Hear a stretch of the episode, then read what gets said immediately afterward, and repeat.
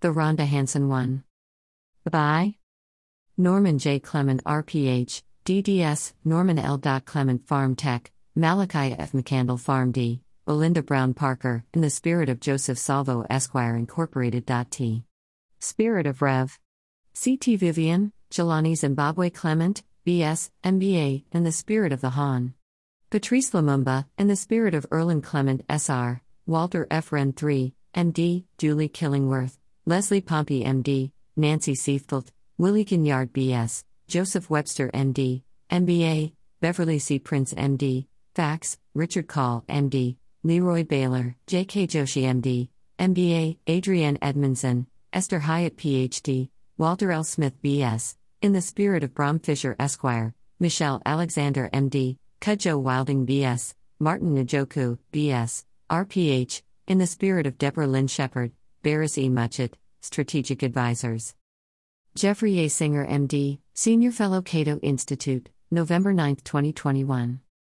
Based upon a neat, plausible, and wrong narrative, policymakers cast in stone the then controversial Centers for Disease Control and Prevention (CDC) guideline for prescribing opioids for chronic pain, the United States, 2016, etching into law what the CDC explicitly stated was not settled science, but what were instead meant to be general rules of thumb to aid practitioners. Glinda Dames Fincher, sickle cell advocate, Kincaid Foundation Cleveland, O Equity in Disease Pain Care and Funding. Aware of the misinterpretation and misapplication of its 2016 guidelines, the CDC issued an advisory in April 2019.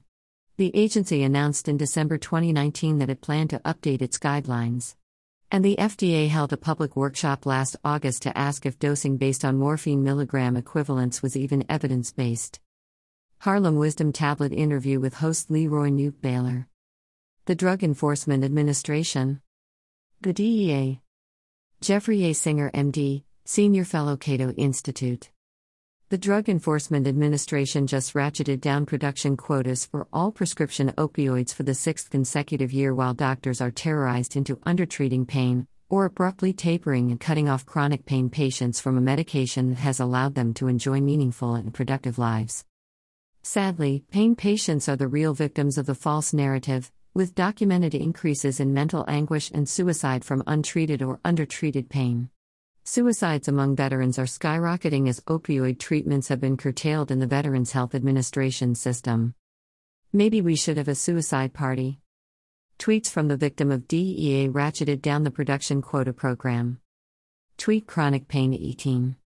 For now, you are within.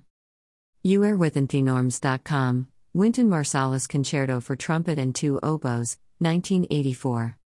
The Norms.